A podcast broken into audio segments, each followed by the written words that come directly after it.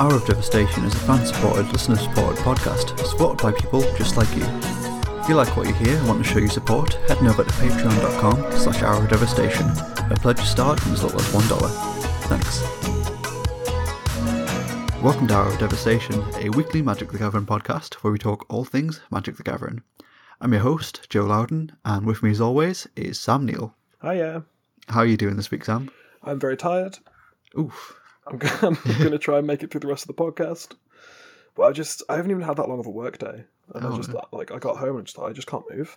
But not good. luckily, podcasting doesn't involve me moving very much. So hopefully, hopefully this will all sound okay and I will make sense in the things that I say. Awesome. If not, you can always fix it in post. I really can't. no, I think I think my editing's got a lot better, right? Yeah, I, I think so, definitely. It all sounds good. Yeah, It all sounds listenable, I think. So I really want to go back to listen to like episode one where I'm like recording through my iPhone phone, phone microphone and just hear how awful it sounds. yeah, I might do that tomorrow. Just stick it on home and work and just cringe. Oh god, it must be so awful. I haven't listened to it since what was it like a year and a half ago, two years ago? If- even know how yeah, who been. knows? It's. Uh, God, it must be horrendous. I like to think we've come a long way since then. I think we have. I I hope, hope, so. we had. Yeah. Yeah. We- Yeah, I've have, uh, I've had a pretty pretty boring week, but yesterday I got to do a cube draft in paper. Oh, nice. It was very fun. Yeah, I had that's a very always good great. time. Yeah, uh, my friend Adam Scott very kindly invited me around to to cube at his house. Nice. It's very good fun. It's um, I'm gonna stick the the cube list. I think it's on CubeChair uh, in the show notes if people are interested. Awesome. Um, but it's really good fun. So I, I pack one, pick one, a Birds of Paradise, as, as I want to do. Seems good. Can you remember what else was in the pack? Uh, nothing as good as a Birds of Paradise. I Sure, guess. sure. I kind of like. I remember looking through and like not being particularly taken with any of the cards. yeah, Um, because I know there's like in his cube specifically, like there's quite a lot of archetypes and like there's like specific things you can be doing, and like I think most of the cards were like for specific strategies. yeah. and I very much like just just like to stay open. Um, when I start a draft, so I went pack one, pack one, pick one was Birds of Paradise. Then pick two was Sylvan Caryatid. Yep, start as you mean to go on. Yeah, I was like, okay, maybe I can just get into the ramp deck. And then uh, pick three was Fact or Fiction. I was like, okay, I'm just, I'm just going to take a very powerful card. And then pick four was uh, Mystic Confluence. Yeah, I love that card. I was like, okay, so I'm playing blue green. Uh, and then I just kept getting past mana dorks. so I picked up a Llanowar Elves and a Fyndhorn Elves uh, and like an Elves of Deep Shadow. I was like, okay, well, I guess I'm doing this then. And then I had a pick between. There was there was some pick where it was like uh, a very good green card. Oh no, I think it was it was a Muldrifter and a Kozilek Butcher of Truth. Okay. And I was like, okay, well, so Muldrifter, I'm just like never passing if I'm already heavily in blue Yeah, definitely. And Kozilek's like really good in the ramp deck, but I'll pick up something else. And then it came back, and it was there were two cards left in the pack, and one of them was Kozilek. I was like, okay, then that seems fine. yeah, I know, right? It was ridiculous. I don't understand how that happened. Uh, but yeah, I was, I was like pretty much the only heavy green drafter. Like other Yeah. people were picking up green cards just for Green's like the best colour. it is the best color, especially in in a cube that doesn't have any power in it, Yeah. like just like a legacy cube, I guess. it's probably just the best color. So yeah, people were just picking up like random green cards for like mid range decks and stuff, and the person next to me took a prime time, which was very upsetting Oh, and like like a Green Sun Zenith was in the same pack as a Dryad Arbor, yeah. which felt very bad. And I was like, oh, the Dryad Arbor's got a wheel, right? And then it didn't. So I felt very, very bad, yeah. Uh, and then I just picked loads of like reasonable blue and green cards and ramped, and then got a crate, uh, opened a Craterhoof Behemoth in pack three. That's So, a good okay, card. that's very, very good. That's how I won basically all my games. Yeah. And then a, Nugan. Um, and yeah, so we played throughout the day, and I went 4 0 Nice. and won won every round that I played.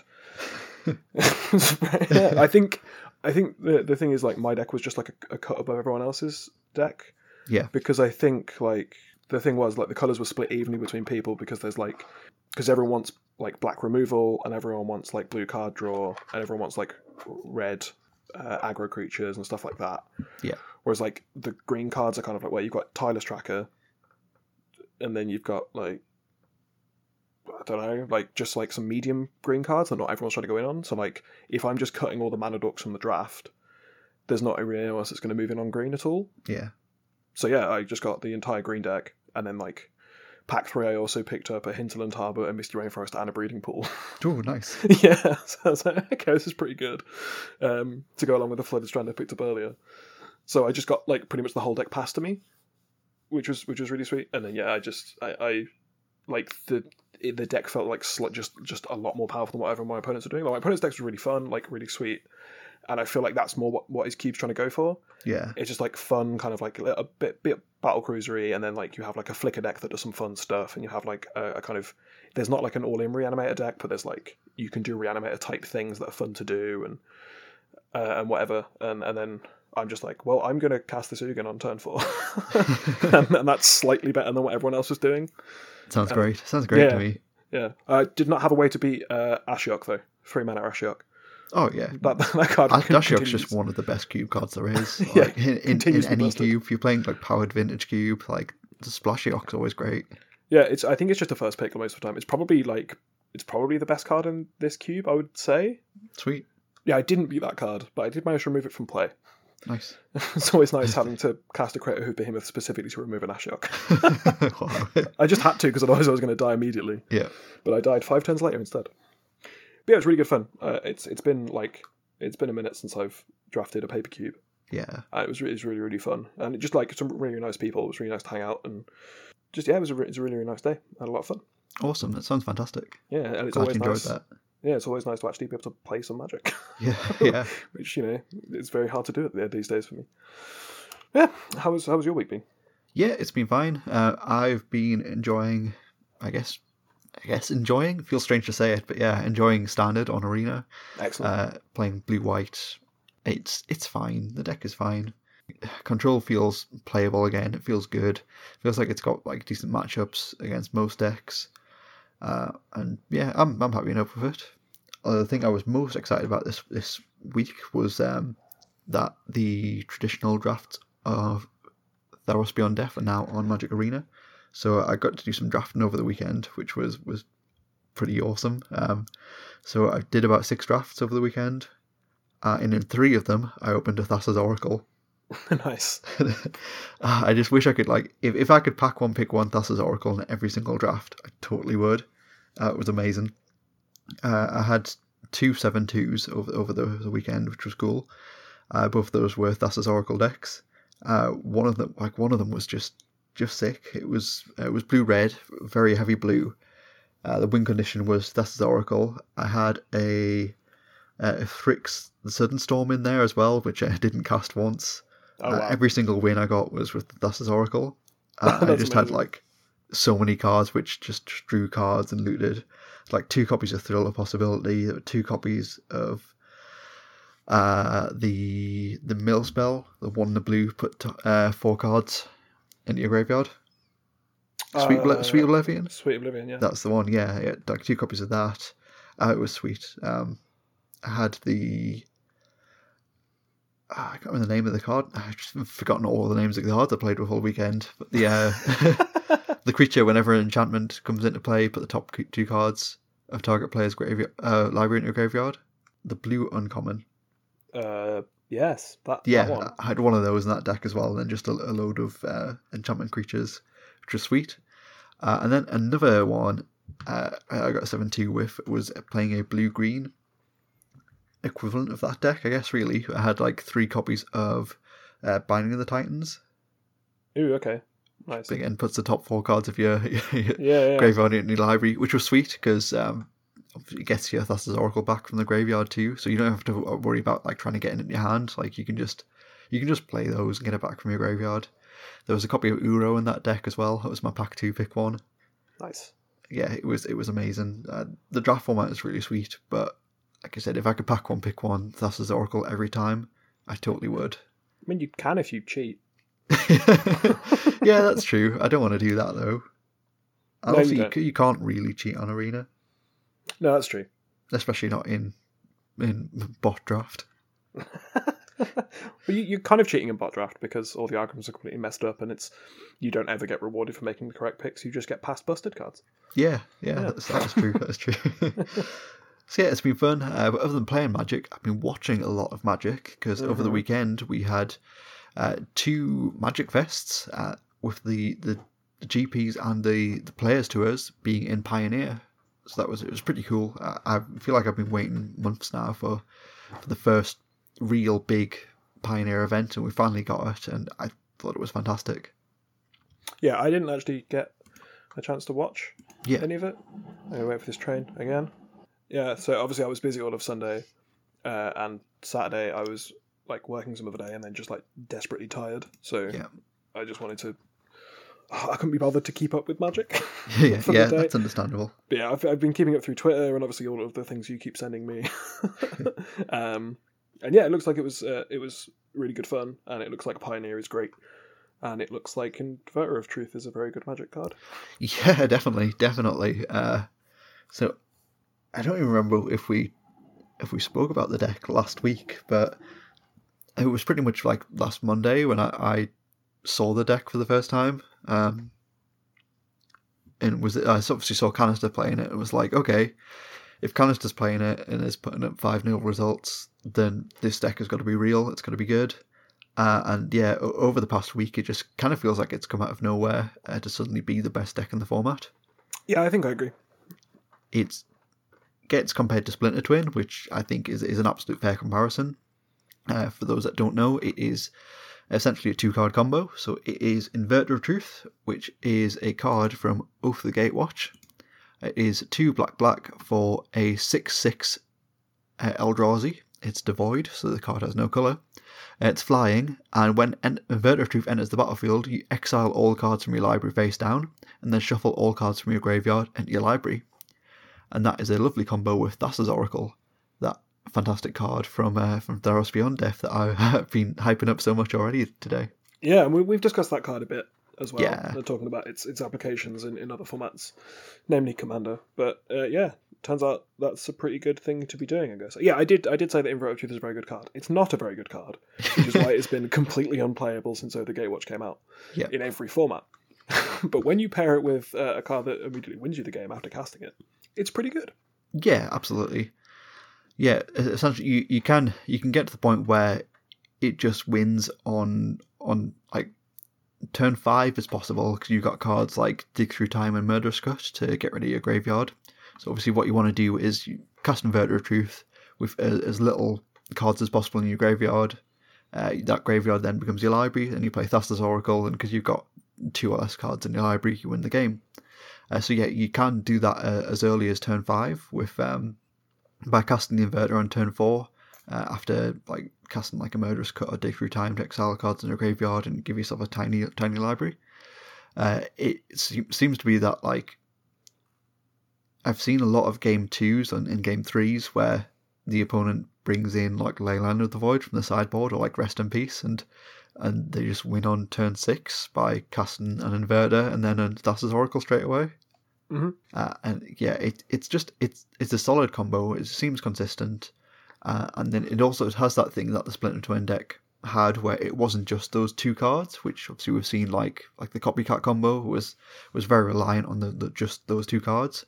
Uh, but this also combos with Jace Wielder of Mysteries as well from War of the Spark. Yes, you just have that as another way. And I think one of the one of the, the best things about this deck is the, the fact that it's blue black means that it has access to a, a lot of the powerful cards in the format anyway. Yeah, definitely. Yeah, you get you get to play uh, Thoughtseize, which is the best card in the format. Yep. Uh, you get to play Fatal Push, which is arguably the best removal in the format. Uh, you obviously you get counter spells, you get Thought Erasure, you get Dig Through Time, which again is is one of the most powerful cards in the format. And I mean, I guess, I guess we, we'll go into it a bit a bit later on when we talk about Pioneer as a whole. But I wouldn't be surprised to see Dig Through Time get banned, probably because of this deck. Yeah, I can't believe it took this long for Dig Through Time to become busted in Pioneer. Yeah, same. but I, I think, yeah, this is probably the deck that pushes it a bit too far and pushes it over the edge into possible bannable territory, which is a shame. Yeah, it, it is it is a shame, but I feel like it was. I mean, obviously nothing's happened yet, but assuming it does get banned, I feel like it was inevitable, really. I don't think it was. I think it, it takes a deck like this, like a, a two card infinite combo deck, to push it over the edge. Because before they were just, I mean, to be fair, they might just they might just ban Inverter of the Truth or Thassa's Oracle. Like that might be a thing they want to do instead, and, and, Yeah. and keep Dig Through Time in the format. And you know, we've seen them ban uh, pretty much every other infinite combo from the format that doesn't involve uh, Jeskai Ascendancy. Yeah. Uh, they've they've banned every they've banned, they've banned the two card combos and they've banned the things that like consistently win on turn, you know, five or six. Yeah. So I guess that between that and we we uh, we yeah, we'll talk about how unimpressive Heliod has been. oh yeah, absolutely. uh, but yeah, I, I think I think it's possible they want they might ban one of those two cards rather than banning the dig through time. I, I'm not sure, but It I depends what they we'll, want the we'll, format to look like. we'll get into that that in a bit. I think first I want to run down this this top eight of the uh, of the uh, players tour Brussels. So we, we finally got it. We finally got the big pro tour. I mean, not quite pro tour level, but one small step below uh, event for Pioneer. Uh, and I think Brussels was a was a fantastic looking top eight. Um, and that's just, just not a comment on on Joel Larsson. I uh, I didn't realize he'd grown his hair out so much. Oh yeah, it it he look he looks great. Looks like um, know, looks like a like a missing cast member of the Lost Boys or something. Do we do we want to make this episode just you discussing all the crushes you have players, tour top eight competitors? Because I'm down for that as well. That sounds good. Uh, I don't like if I could speak emoji, then sure. If you could speak emoji, which emoji would you use? Oh, definitely the, the red angry face. So you've My just got boy, massive. my boy Kanister, he Yeah. obviously was, made this top eight as well. I mean, the the top eight was stacked. Like you, Joel Larsson, Piotr Glogowski, Paolo Vita Rosa. Uh, you had Mattia Rizzi, Valerio Luminati, like some just some fantastic players. Uh, and I think the the top eight seemed really diverse. It seemed like this is what a top eight should look like for a very healthy format. So you had um, Joel Larsson on Sultai Delirium, or S- Swedish Sultai as they were calling it.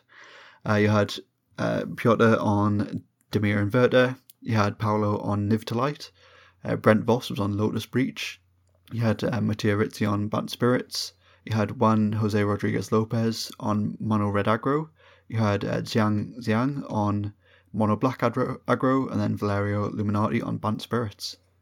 So how many of these players do you have a crush on? Oh, let's just say all of them. They're all they're all they're all amazing human beings That's nice. Oh, it's always nice to have it. positivity on this podcast.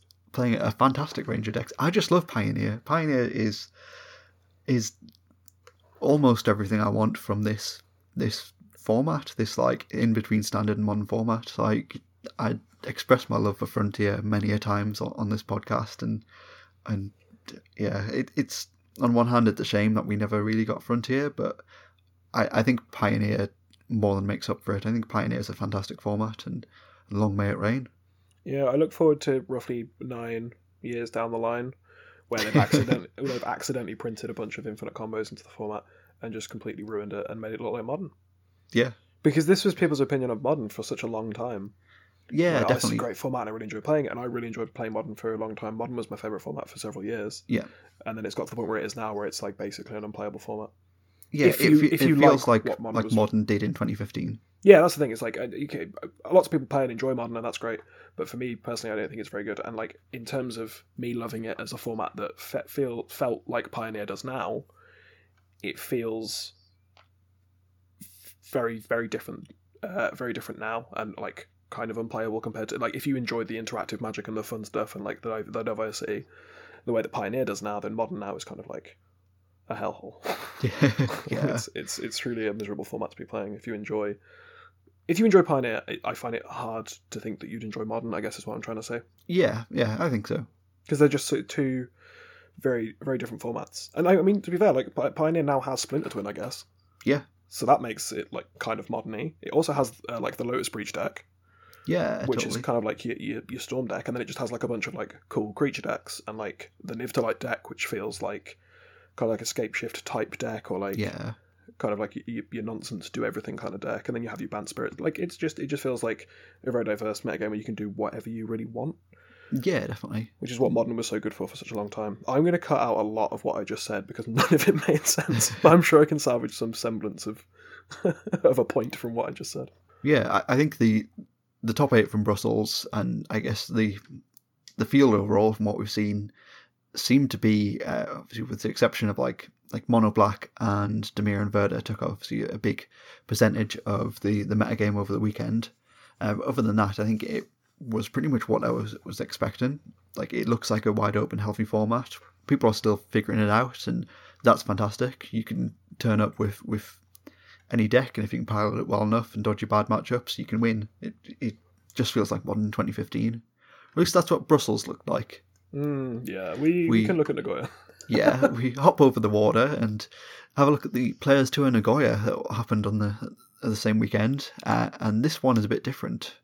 Uh, so we had Kenta Harane on Advanced Spirits, we had Ken Yukihiro on SRAM Auras, uh, we had Shintaro Ishimura on Dimir Inverter, Yuta Takahashi on Dimir Inverter, Shota Yasooka on Dimir Inverter, Dmitry Butakov on Mono Black Vampires, uh, Akira Asahara on Dimir Inverter, and Lee Shi Tian on Dimir Inverter.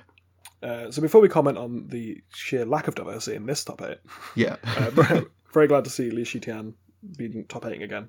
oh yeah, absolutely. Big big fan.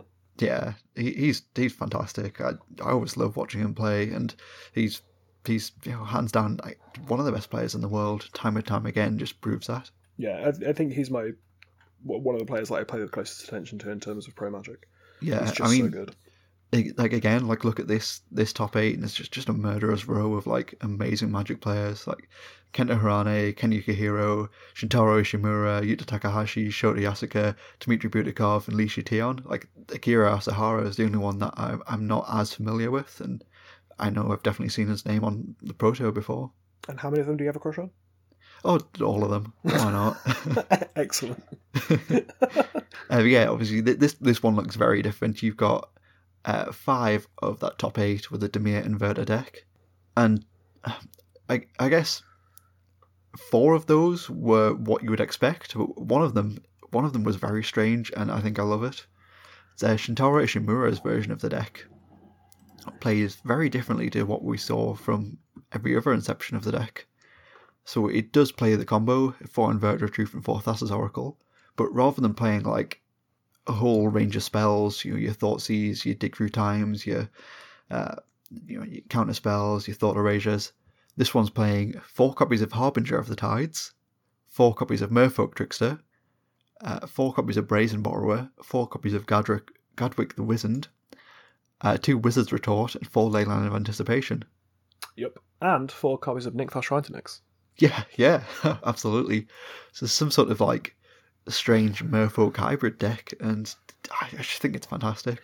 I, I feel like this is the kind of deck that you only really see like show up, or at least like put this sort of showing in in Japanese tournaments. I feel like the the Japanese meta game is always so much more interesting than, than anything else. Yeah, I like looking at Japanese deck building most of the time from from across tournaments and like on the internet and everything. That their, their deck building just seems to be a cut above everyone else, Yeah, both in Europe and the Americas. It's just like they, they just seem just to be on a different level, or just like maybe just like having to, I guess, um, adapt to a different metagame. Like if everyone's trying to do nonsense stuff, you have to play nonsense yourself.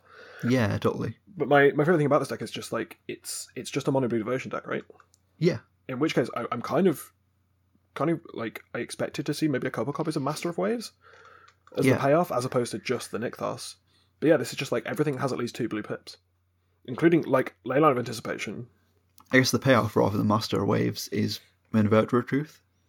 I, I assume you could just swap the inverter for Master of Waves and still have like a playable deck. Yeah, that's the thing. It's just like we were playing. I, I guess because so I mean, it's, it's playing Leyline, Leyline of Anticipation, which is what the uh, original mono green devotion decks were doing before um, all their stuff got banned.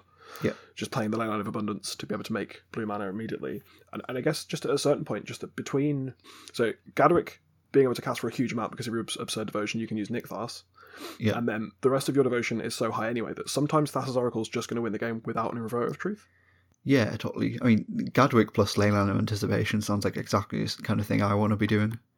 Just Sphinx's Revelation, that's also a 3 3. Yeah, but you, you can also just like I imagine cast a Gadwick where X equals ten, and then like playing a like a Thassa's Oracle where X equals twelve. Like, Yeah. it, it's just it, it eventually will just get there without even having to cast the Invert of Truth, and then you have the Splinter Twin, I guess, combo anyway. Yeah, definitely.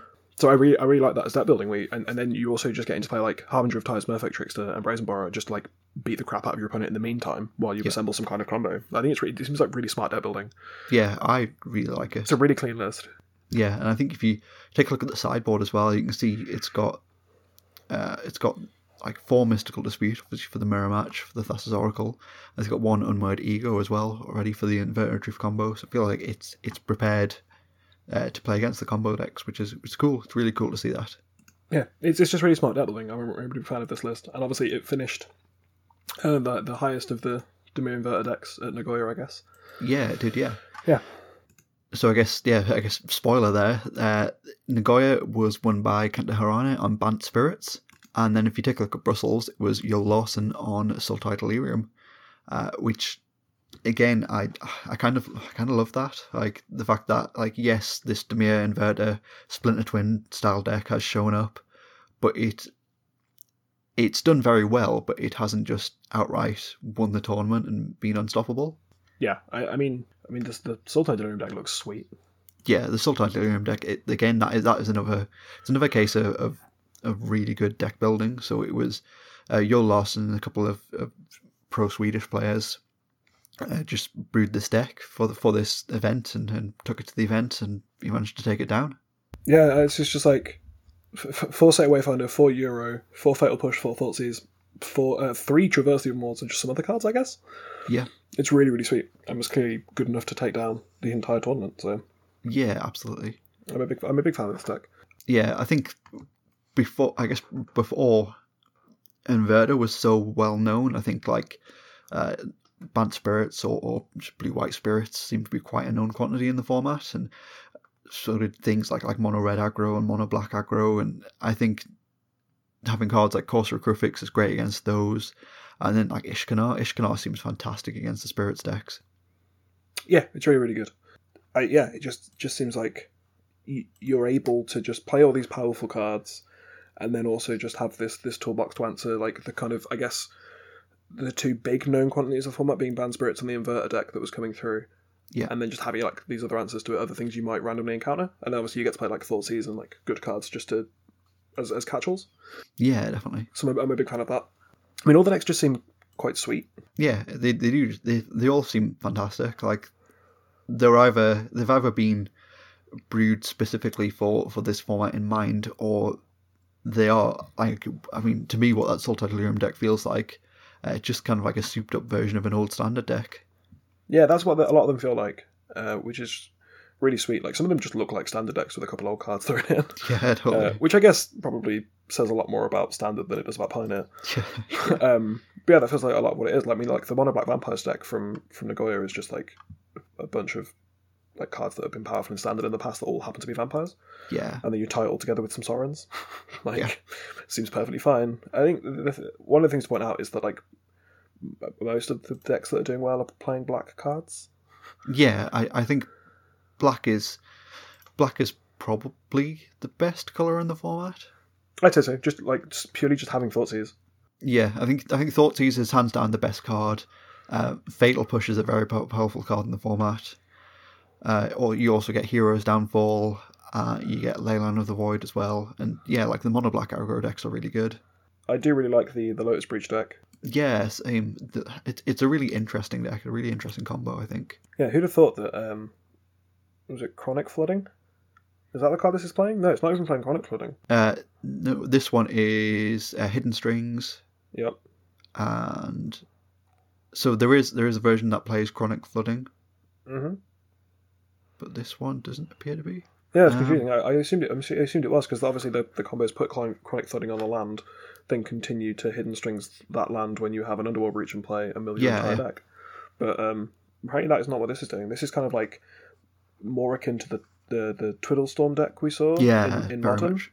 in modern, but with the with Lotus Field. Um, and I guess like pore over the pages is pretty cute if you have two Lotus Fields in play. Yeah. Uh, and you have your Sylvan Scryings for it and strategic planning to mill stuff. Oh, this is an interesting build of the deck. I haven't actually looked at the specific build. I just assumed it was the the chronic flooding deck. Yeah, most of the most of the versions seem to play chronic flooding, but yeah, this one doesn't. Um, because this one's performed so well, is this the right build? I, I'm not sure. That's the other thing I feel like the, like is quite interesting about the format. Like you have you have decks like this, like the Lotus Breach deck. You have the Dimir Inverter deck and the Sultai Delirium deck. But this is the first big tournament we've had, and clearly I don't think these are the sort of final iterations of those decks. Especially like Dimir Inverter, like the yeah, every deck plays four Diverter, four Thassa's Oracle, but it looks like they've got a bunch of flex slots and that Japanese list, which is just a Merfolk deck. It's a mono blue devotion deck more than it is a Yeah. Merfolk deck. just hands are playing Merfolk. Merfolk tend to be blue blue. uh, yeah, it just seems like I mean, people are just every creature in it, apart from the the Eldrazi, is a Merfolk. and Gadwick and And Gad- yeah, Gadwick can be a Merfolk if he wants. and Brazen Borrower, which is It can also be a Mer- It's blue. it's blue, therefore it's a fish. yeah. I mean, sure, that's I, it's it's the closest it's the closest to a Merfolk deck that Pioneer is going to see. Merfolk's not not going to be playable. I mean, more of them are wizards than they are Merfolk. Oh, fine, okay, mono of a blue wizard wizards then, sure. Wizard tribal. It's a wizard tribal deck because I mean, I mean, Jace yeah, it is a Yeah, wizard. it plays Wizard's Retort as exactly. well. Yeah, yeah, sure. Jace is a wizard, obviously. Yeah, I assume, like, as well as being a planeswalker, I imagine his day job is probably being a wizard. yeah, Yeah, it's a wizard yeah. Sure, I'll. I'll concede to that. It's a Yeah. it's a Wizard tribal deck, a mono blue Wizards deck. Yeah. There you go. Perfect. Yeah, it's, it seems like this this format is just completely wide open. You can play whatever you want. Like all the five color Niv decks look completely different to each other. Yeah, Um, so I guess if you want to briefly touch on the the SCG Pioneer Classic from Richmond. Yeah, we also had the SCG Pioneer Classic. Uh, looking at the, the top 16 of that, again, it really echoes what we saw in Brussels. So you've got five colour Niv Mizzet, uh, Justin Miller, Dimir Inverter, uh, Matt Montour. You've got Kellen Pastor on Mono Red Aggro, Abraham Stein on Mono Black Aggro, James Harris on Azorius Spirits, Zach Mandelblatt on Sultai Delirium, Jacob McCarthy, Azorius Spirits, Philip Marshall, Mono Red Aggro, Brian Vaughan, Sultai Dredge, which is it's quite an interesting one, that Dredgeless Dredge list. You've got Logan Underwood on Dimir Inverter, Travis Cyrus on Hardened Scales, Corey Burkhardt on Dimir Inverter, Russell Lee on Izzet Ensoul, big fan of that deck. Stephen Rosenthal on Azorius Spirits, Gregory Chen on Mono Red Aggro, and Shane Bradley on Mono Black Aggro. I would just like to congratulate you on nailing all of these people's names. thank you, It's thank like you. absolutely killing you. You haven't stumbled on any of them. Yeah, Uh, yeah, this this Sultai Dredge deck is sweet. Uh, it turns out that Uro is really good. Yeah. Uh, I also like this version because there were a couple of lists floating around with like playing like three Uros that were just play, like the the sort of dredge deck, the dredgeless dredge deck that had been uh, putting up results previously. Uh, they were playing like they were trying to put in three Uros because it seems really really powerful, but the land base Yeah. was an absolute mess. yeah. So I think one card that really impressed me this weekend, uh, I guess it's kind of like the MVP in my eyes, was Satyr Wayfinder. Satyr Wayfinder is doing a lot of work in a lot of places. yeah, it's a feel on delirium. Um, I found that I've seen the the Swedish Sultai list. It's really good. Uh, as was Grizzly Salvage as well. Grizzly Salvage showed up in a, a few lists this weekend. Yeah, it's the best way to do an impression of Dredge and Pioneer, I guess. Yeah, Uh, definitely. spending two mana to fill your graveyard with five creature with five cards, and then you know you, it can also just find your land and find your creature, which is certainly not uh, irrelevant Yeah, a lot of the time. But yes, putting, putting a lot of work. It's it's good in the the dredge deck as well. There are some builds of Niv-to-Light that are playing it, like for, for, you know to fuel Uros and stuff, and, and doing some graveyard shenanigans. Um, there's just it, Satyr Wayfinder and Grizzly Salvage are just doing so much work to put to put cards into graveyards, and they just they're, they're just like sort of the two cards you're playing if you want to do graveyard strategies, yeah, absolutely. uh, as well as gather the pack, I suppose. Yeah, Which is I'm very happy I found like a, a big stack of those in my random bulk because they're like two dollars Nice. now, and they were worth nothing. Um, yeah. It, it just seems like Satyr Way, Wayfinder, and I guess yeah, both both the cards really. They just they just do all of the work. So they obviously turn on any shenanigans with prized amalgam, uh, any sort of Narcomoeba shenanigans as well. Uh, just to like put Scrap Heap Scrounger in your graveyard, which is always always fun. Uh, sticks Uro in your graveyard for escape, and then it also puts different card types in your graveyard to fuel Delirium, uh, and also fuels Delve. So it, it just does everything. it does everything you want to do, and it seems like graveyard strategies, if you're not playing the inverter deck, are the kind of thing you want to be doing in Pioneer at the moment. Before people just start jamming Leyline in the Void and Rest in Peace on the sideboard, I guess. Yeah, absolutely. Uh, but I mean, even then, Delirium deck can still just cast the creatures that it draws. Yeah. So you know those two cards aren't a hard answer to it. Um, and the dredge, the dredge deck kind of falls apart, but yeah, you know, you have disenchant effects in that deck. Yeah. Yeah. But I- think overall, looking at the, the state of the format from this weekend, where we saw a mul- multiples of really high level play, I, I think the format looks fantastic. It really does. It's it's really exciting. Um, seeing that a lot of this stuff is. I mean, I guess the Nagoya top eight paints more of a solved format Yeah, for sure. than perhaps Brussels and the Pioneer Classic do, or the five O lists. Um, Yeah. From from Modo, but yeah, you look at Brussels and they're like, you know, it's um, counting is hard. Uh, seven distinct archetypes. Yeah, I think so. Yeah. And the classic is like uh, similar to that. I'm not looking at 16 different things and working out how many of them are the same. Uh, but there's a lot of distinct archetypes, and it seems like you know most of them are quite quite similar. Like there's a lot of Niv-to-Light decks, a lot of Inverter decks, a lot of the, the Sultai Delirium decks, a couple of Dredge decks, um, Spirits, and then like mono black and red, mono red aggro are just sort of like Yeah. what seem to be holding up the top of the format. And then you like have like a random hardened scales in there. You look at the five O lists, and there's like so many of them that are just so such distinct decks. And I mean, to be fair, I guess looking specifically at a five O deck list doesn't really give you an idea of what the format looks like. Yeah, of course. Because, you know- means that it, it did five zero in a in a massive diverse field. Yeah, which which you know could just be down to someone sitting in their bedroom over a weekend and just jamming the same deck until they eventually get a five O. Yeah. Um, and luck has a lot to do with it, but you, you know, like you get a lot of different things that have the potential to win a lot of games. Um, it's just it's just a shame that Nagoya seems to be so heavily dominated by this inverter deck, um, which I think was probably just maybe just the best choice, I guess. Yeah, I think so. So. I, I think, I think, from me personally, I think that is kind of the the format going forward now.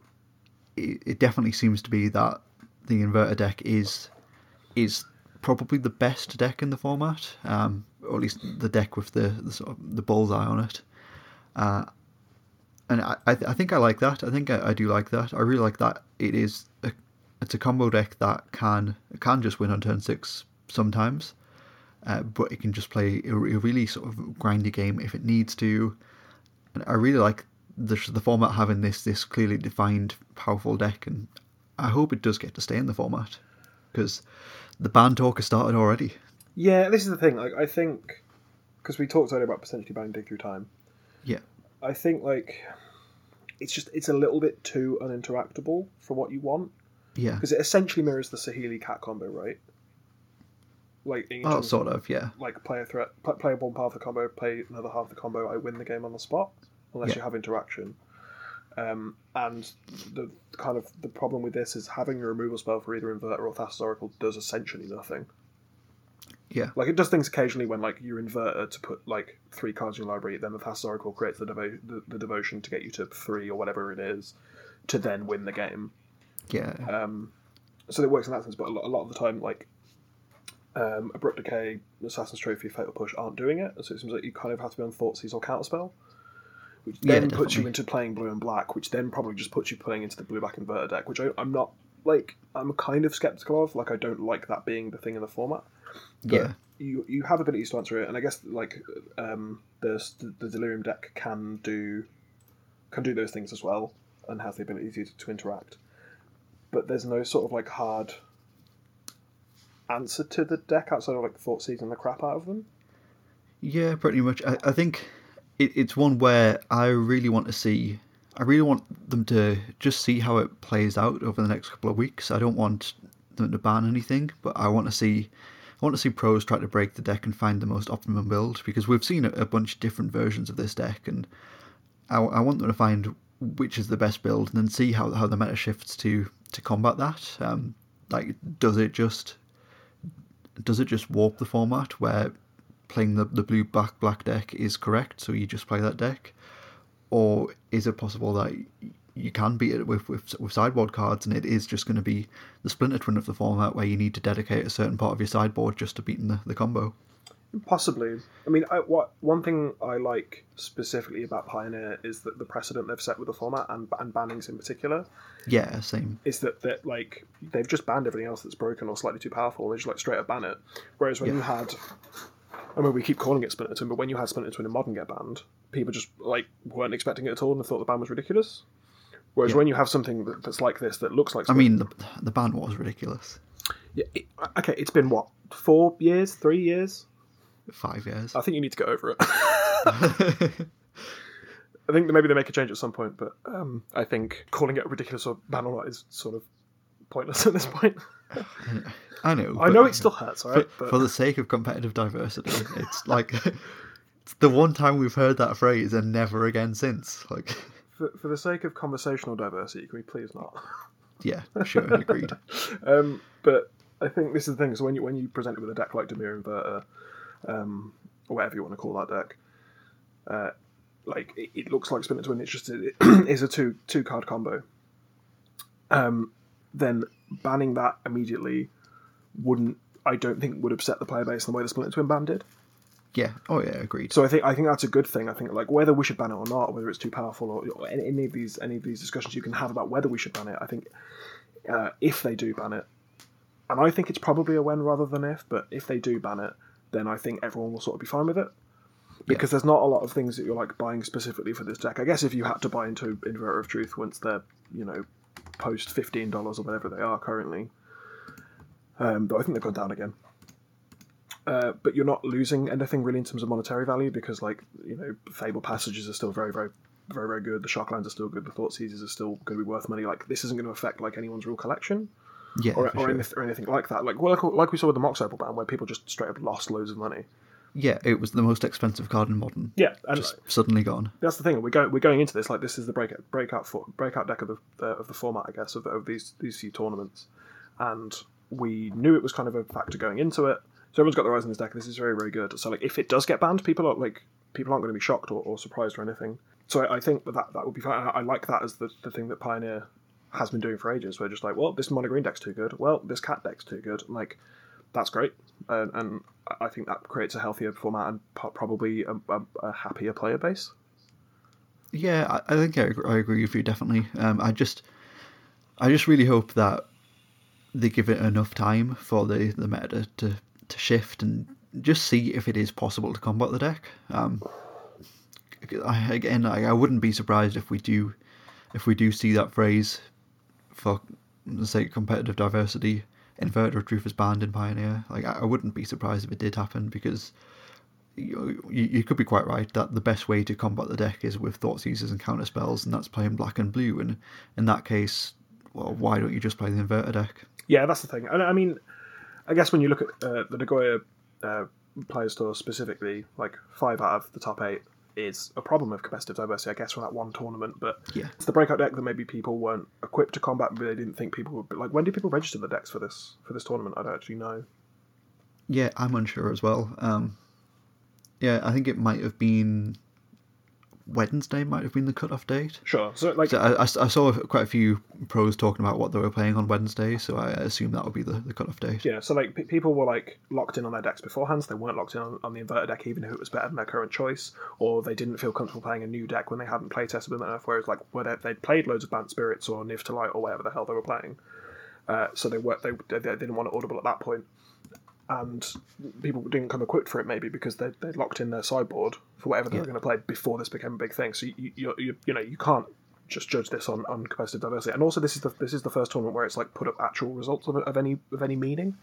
Yeah, I, I think the the other thing going into it is that it was kind of an unknown quantity. I think mm-hmm. people obviously know that you know knew the deck was was going to be popular, but like I said, there are very different versions of the deck, very different builds of the deck. We don't currently know which is the best version, so we don't know what you should be packing in your sideboard. I mean, I, I've seen a lot of sideboards, and I've been doing a lot of thinking myself over these past couple of days about like what I would include in a sideboard to combat that deck, and it looks quite different to what we saw at the weekend. Yeah, exactly. Like you know, there's just a, a, a, an argument for the lack of preparation, uh, a, a lack of respect for the deck, possibly, uh, or just like like I said, like people just you know had their cards that they were going to play and they didn't want to deviate from that just because this deck Yeah. might might might be a player in the uh, in in the actual tournament. So I guess we we just want to see another another couple big pioneer events. Um, Yeah, definitely. We do have the the uh, players tour. I keep wanting to call it the Pro Tour, but it's not. It's, uh, we've got the Players Tour next week uh, in North America, where I, I assume we'll see quite a similar thing where we're just going to see lots of inverter. Um, I wouldn't be surprised to see a lot of this Swedish Sultai deck show up as well. Yeah, I, I just like to see the conversion rate on it, I guess, because I imagine a lot of people are picking up the deck and playing it, uh, and I think that's probably just the correct call currently because it's it seems like the most untouchable deck uh, out of out of the, the current options in Pioneer. So I kind of want to I want to see the conversion rate and see how, how well it actually does and whether competitive diversity is actually a problem. Yeah, definitely. I'm really looking forward to seeing the sideboards as well because I think there's, like I said, a lot of cards that that I would consider now that people just didn't play because they, they weren't prepared or they hadn't tested or whatever. But yeah, I think it would be cool to see. Um, I know a lot of the, the decks that play white are playing Gideon of the Trials because that that card's that card's fantastic against the combo because in like in most cases. Like in most main boards, like you, the deck can't beat Gideon, Gideon of the Trials. Yep. Uh, it just doesn't have a way to deal with a planeswalker. Yep. Yeah, Um, I guess see- uh, that calls back to last week's episode, right? Yeah, White is really good at not losing the game, yeah, true. and I guess in this scenario, you don't win, but oh, you don't lose either. But I guess in this scenario, it, you know, the diverter deck, the inverter deck is, is killing itself, right? Yeah. because if you can't do the combo, then That's it. yeah. So oh, I mean, I like I like that as an option. Yeah, Gideon of the Trials is cool. Uh, in and uh, again, like a deck that's playing white, you can bring in Hushbringer. That's definitely something you can do. Uh, we've seen things like Unmoored Ego, Slaughter Games, even like Infinite Obliteration uh, in a couple of decks. Um, obviously, you get rid of the Inverter, or you get rid of the Thassa's Oracle, or the Jace, I guess. So there are ways you can combat it there. Uh, one that I, I did see that some decks were playing were Enter the God-Eternals, which I, I really like that. Uh, your opponent plays the inverter, sticks their, their graveyard into their library, uh, and then passes the turn to you. You play an Enter the God-Eternals, and then they just they mill the rest of the library and draw out and draw and lose the game. Yeah, I mean I, that that card's also not just like it's not that awful anyway. Yeah, agreed. think- Especially in like the the Niv-to-Light decks. That's the thing. I think that, that that's a good option for the Niv-to-Light deck specifically because you can find it off a Niv Mizzet. Yeah, Uh, but I, I mean, I, I don't like that. I don't think I like that card just like as as a hard answer to it. I think Yeah, it's for sure. it's good if you're nibbing into it, and like I guess it has some application. Like you know, it's probably okay if you get to five mana against like to brick wall aggro decks. yeah, It's probably pretty good. Uh, but I, that, that's an answer, I guess. Um, yeah, definitely. yeah. I also, I, I don't know, like, it doesn't feel like there's a hard answer where they present the combo to you and you can interact. It feels like you have to do preventative measures, something like Slaughter Games or something like that. well, how about how about these three for you? Go on. So first off, we got my my favorite, uh, repudiate, Sorry, what was that? repudiate, Oh my god, say it properly. repudiate. There we go. Yes. Uh, yeah, so that is stifle essentially. Um, so you can stifle the Thassa's Oracle trigger, and then they're probably just going to lose the game. yep. Uh, you've also got disallow, which I think is something these blue black inverter decks should probably just be running anyway. I've seen quite a few are playing the counter spell with Surveil. Uh, Sinister Sabotage. Sinister Sabotage, yeah, I've seen a few of them have been playing like one or two of those. Uh, I think if you are playing a build that plays those, just swap them out for disallow. Yeah, sure. Or my favourite option, which I wouldn't be surprised to see this this this card stock just rise quite a lot over the next couple of weeks. That's Tale's End. Ooh. One in a blue for an instant, counter target activated ability, triggered ability, or legendary spell. So you can counter, so you can Stifle, and you can Yep. also counter Jace. You can, yeah. Interesting. Uh, yeah, uh, so I think I think this card is really overlooked in Pioneer at the moment, uh, specifically. I think there's so many things you can do. Like it, you can cast Tale's End to counter the the Thassa's Oracle triggered ability. Uh, you can do it to counter Jace. You can counter a Niv Mizzet because that's a legendary spell. You can counter a Questing Beast. That's a legendary spell. You can counter a Scarab God and the Scarab God's activated ability and the triggered ability. You can counter a Teferi. There's so many things that you can do with this card in Pioneer that it, it just really surprises me that this card isn't seeing any play. That's actually a really good shout. I think it's. Yeah. I guess it's a little bit too narrow, but like you said, like there are loads of decks that are just playing planeswalkers anyway, so you have some equity there. Yeah, like Nissa who shakes the world, counter that. Like Hmm. it, it hits so many spells in the format. Oh man, you can counter Oko Thief of Crowns. Well, yeah, you could have. You can in Legacy. R.I.P. I'm not Yeah. playing a Tale's End in my Legacy deck. Jesus Christ. Hey, pitch us to Force of Will. Oh, there you go. That's good enough then. I guess. Stifle the fetch land. There we go. yeah, but it like it like I guess it it counts as like it counts any planeswalker as like Kalitas, Kalitas, yeah. Cletus. Yeah, any planeswalker, and, and there are so many good legendary creatures being played as well at the moment. That's a very good shout. Counts Uro, I guess, if that's a thing you care about. Yeah, definitely. Yeah, Uro. I mean, we just want to go. I guess go through. If you go through like the five 0 leagues, you can see like.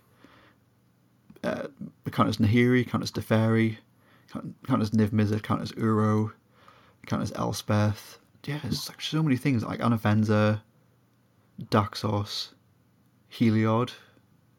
So you you're not going to get get got by the Walking Ballista combo. So how many copies of Tailend should I order right now for Magic Card Market? Well, I bought four this morning, so make of that what you will. What an excellent endorsement. Uh, I mean, if they're like super cheap, I think it feels like very like They're yeah, they're like uh, yeah. I think like retail they're about fifty pence. So Yeah, you know, I might pick some up. there yeah. If you look through like all of the all of the five 0 lists, there are so many cards that like so many decks that are playing legendary creatures and activated abilities and and triggered abilities that it just makes sense. Like to play this card, and nobody seems to be doing it. I like. Maybe it's a little bit too narrow.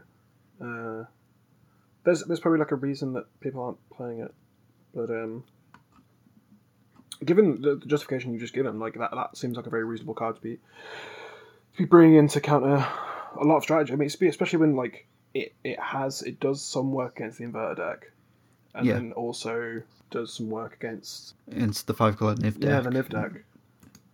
and also yeah like does I mean it does non-zero amount of work against the like the some of the mono red decks or like the bigger red decks that are playing um the legendary from Eldraine. Torbran. That's the one. Yeah, this is reasonable. I'm going to see how many Tale's End my own store has in stock. It might be a reasonable thing to look up. Yeah, I, I honestly just I just think it's completely overlooked. Um, like at, at the worst, you're probably gonna counter a Teferi with it.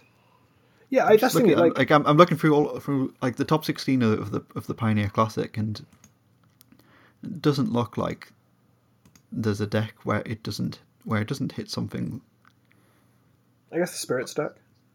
But then they're playing Teferi, so Yeah, the Spirits deck plays Teferi. The Mono Black deck they're playing Rankle. Can counter a Rankle. Mm-hmm. Um, you can also counter uh, a Knight of the Ebon Legion activation, or a Dread Wanderer activation, or Mutavault uh, activation. It's it's gonna do it's gonna do something. yeah, I like that a lot. I like that as a as, as, as a it's a good call. I think. Yeah, I I said com- completely overlooked. I think at the moment, and I wouldn't be surprised. I wouldn't be surprised to see them turning up in in uh, in lists at the the PT in North America next weekend. I mean, I like it quite a lot more than just like jamming a random disdainful stroke or negating your sideboard. Yeah, definitely. I kind of like just just Well, having it as a I'm seeing like so many so many decks are running like Aether Gust, which I guess is fine, but I'd much rather have have that. If- Like if I know I'm gonna play against the combo deck, uh, I would much rather have Tale's End instead of Aether Gust in my sideboard because then I can bring it in against the combo deck, and I can also bring it in against the decks that are playing Nissa and Uro because it's going to do the same thing if not better there. yeah. I, I I like that. Okay, I'm in. That sounds great. Awesome, awesome. I guess it's also worth pointing out that Spellqueller is quite good at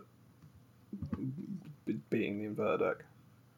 Yeah, totally. Yeah, Spellqueller is, is very good. If we're talking in terms, terms of counter spells, I guess that's why the, the Spirits deck can kind of line up kind of well against Yeah. this. And just like you have like four main deck counter spells for the for for the combo pieces that also uh, an actual game plan of just beating the crap out of your opponent. So Yeah. yeah, okay, I'm in.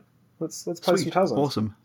Yeah, cool. Right. Yeah, that card, which I mean, we spoke about it very negatively. I think when the uh, when the set was released, and uh, it was one of those cards when they released it. I was like, this card is terrible. I don't think this is ever going to see play ever. But yeah, I think this weekend has, has changed things a lot, and I, I really like this inverter deck, and it's something that I'm going to play in Pioneer as long as it's legal, and I definitely want to brew with it. I want to play around with it. I want to try and see if I can if, if I can just find a list that works for me, because I, th- I think I think the deck's great and it's definitely my kind of deck. I'm just going to keep playing Soulflare. Yeah, seems fine. It's not. I think there was a time when that deck was very, very good, and I think the the for- the, the format has just adapted to that for that not to be relevant anymore. Where just like putting Yeah. a very, very good creature into play just isn't what you want to be doing anymore. Um, you want to be doing a lot more, a lot more broken stuff, or putting lots of creatures into play, or casting Niv Mizzet Reborn, I guess. Yeah, Um, definitely. Yeah, like the format seems great. I'm I'm very excited to play as much of it as I can, though that is currently quite difficult because obviously I now run FNMs instead of play them, Yeah, which is insane. I remember that life. I, I mean, most most of the time I did both, and it was fine because our our FNMs were never like, you know, huge amounts of people. Yeah, I don't think I can do it when I've got like a 16 person FNM and then like five commander players and then like some other people just milling about. Like, Yeah, yeah, it seems kind of selfish. And not what I mean paid to do. So, um, yeah, I mean, I do have two legacy events coming up fairly soon, so sweet. that that, that eases the pain slightly, I guess, of not being able to play Pioneer. Yeah. I do get to play Magic occasionally. Cool. Is there anything else you want to say about Pioneer before we get out of here? All right, it's just that it's awesome, and I, I'm really glad that it, it exists. It's like it was obviously a very strong advocate for Frontier. Um, you know, nobody else might have been, but I, I was definitely. Uh, and it's just really nice to see this this format. It, it's fantastic. Like I feel like I, I I can love Legacy and I can play what I want in Legacy and enjoy that, and that's fantastic. Legacy's very great. It's fine. Uh, uh, the stage where like modern, like I don't care about modern in the slightest. I've got a Tron deck that I can take to any event and play if I have to, and I'm perfectly happy doing that. Uh, Pioneer is exciting. It feels very much like modern did in 2015, and I'm I'm all about that life definitely. Yeah, I mean that's the thing. Like, I haven't cared about modern for a long time now. Yeah. And the only reason I still own a modern deck is because it's the, the parts that I would get rid of aren't really worth selling, and Yeah. it's fully in Japanese, and I like that. so, like, I'm not going to part with like Japanese Inkmoth Nexuses because I just like owning them. Yeah, like- that's fair enough. Yeah, I think Pioneer very much fills a hole in my heart that Modern left as it just slowly devolved into more and more degenerate nonsense. Because I really Modern was my favorite format for so for so many years, and and it, it's just it's nothing like why I enjoyed Modern. And I think a lot of people picked up Modern after it became like a more sort of combo oriented, very fast turn three, turn four format with very little Yeah. interaction. And I think people really enjoy playing that, and that's great. But that's not why I enjoyed Modern. Uh, Modern is I enjoyed Modern, Modern very much because it looked as Pioneer does now. So uh, that's why I think this format's so good because it appeals to Yeah. that, that that part of what I want to play Magic for. Yeah, I, I, just, I just think that they've handled it so well as well. Like going back to the bands, like just allowing, allowing the format to evolve naturally, and, and actually looking at all of the data from Magic Online and and planning things week by week and seeing what's going to be too powerful and what's not has it's just been a fantastic approach to the format. And I'm so glad that we live in in this world where they did that rather than the world we could have lived in where they banned Aetherworks Marvel. we never would have known how just lackluster that card is. I'm not, I mean, I'm not very glad we live in this world specifically. I guess this Yeah, I mean- Pioneer world, but this actual world Yeah, is pretty awful. But at least we have Pioneer to distract us while That is true. the Earth slowly rots. that is true. There you go. There's your negative spin for this episode. awesome. Was there anything else you wanted to, to touch on this week? No, I don't think so. I think that's about it. Like you know, the Pioneer's been all, I've been really like you know seeing content for and, and, and engaging with this this week. Nothing, Yeah. yeah. and we haven't really got time for like to go on another rant about something else. Yeah, totally. I am. I'm fully, fully engaged with Pioneer at the moment. It's fantastic, and yeah, I just want to play it as much as I can. I love it. Yeah, absolutely, sweet. Awesome. So, what do you think of Pioneer? Do you love it as much as we do? If you want to get in touch and let us know your feelings on Magic's most new, most new, most recent great format. I think the word you're looking for is newest. I am looking for newest. My God, most new. most new. Jesus. hey, we've been trying to record this episode for a while now. Um, Yes, so- like I think we've been trying to record this episode cumulatively for about seven hours at this point. So Yeah, there have been issues, but thank you for sticking with us. if you do want to get in touch with us and let us know how you feel about Pioneer, you can hit us up on Twitter. We are at HRFDcast, facebook.com slash HRFDcast. Or if you really enjoyed anything that you've heard in the show, you can get us on Patreon, where tiers start from as little as $1 per month. That's roughly 20 to 25 cents per episode. That's over at patreon.com slash hour of devastation. You can find the podcast on Spotify and SoundCloud, and I'm going to say iTunes. Uh, if you would like to leave us a review or a comment or, or share any of those platforms, we'd really, really appreciate it. It helps get out to, to more people, or just tell people that you know to listen to this podcast where people can't speak and they have lukewarm takes about things.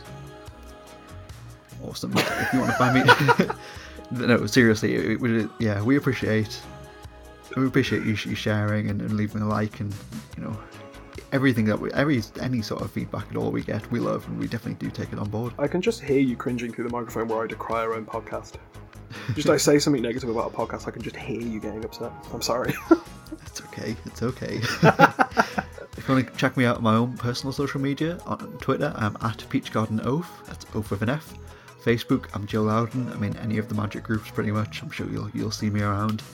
Uh, or you can also hit me up on Twitch, twitch.tv slash peachgardenoath, and YouTube, um, Peach Garden Oath, that's over with an F, on YouTube. Uh, I'm going to be having a, a, new video coming out quite soon, uh, hopefully in uh, in the next week. Uh, it's all about identifying cards, so check that out if that's something you're interested in. I've had a thought. Yeah. So you know how you were kind of uh, moving away from well, like annoyed that you had Peach Garden Oath as your as your sort of handle. Yeah. How do you feel about Oath of the Gatewatch? Oh, that's pretty good. It is, I know we'd have to like you'd have to change your entire online brand. Yeah. But since you know, with all the stuff we're going on with with Peach Garden Oath, like you know, Oath of the Gatewatch, that's something for you to stick in the back of your brain. Yeah, that's fantastic. Maybe I'll maybe I'll have a think. I do like that a lot. Thank I, you. I mean, it's not very it's not very clever because I just did exactly the same thing you did, but I just found a different series of words that contained oath. yeah. Uh, if you want to find uh, me on Twitter, it's at snail69. Nice. Thank you. Uh, I have nothing funny to say. That's not true. You say quite a lot of funny things. Oh, no, I have nothing funny to say at the, this. That's very kind of you. I don't think I'm very funny. uh, I have nothing funny to say at this particular moment. And on that note, that's pretty much all we have time for this week. Uh, once again, the God Pharaoh has returned. We'll see you again next week on Pharaoh Devastation.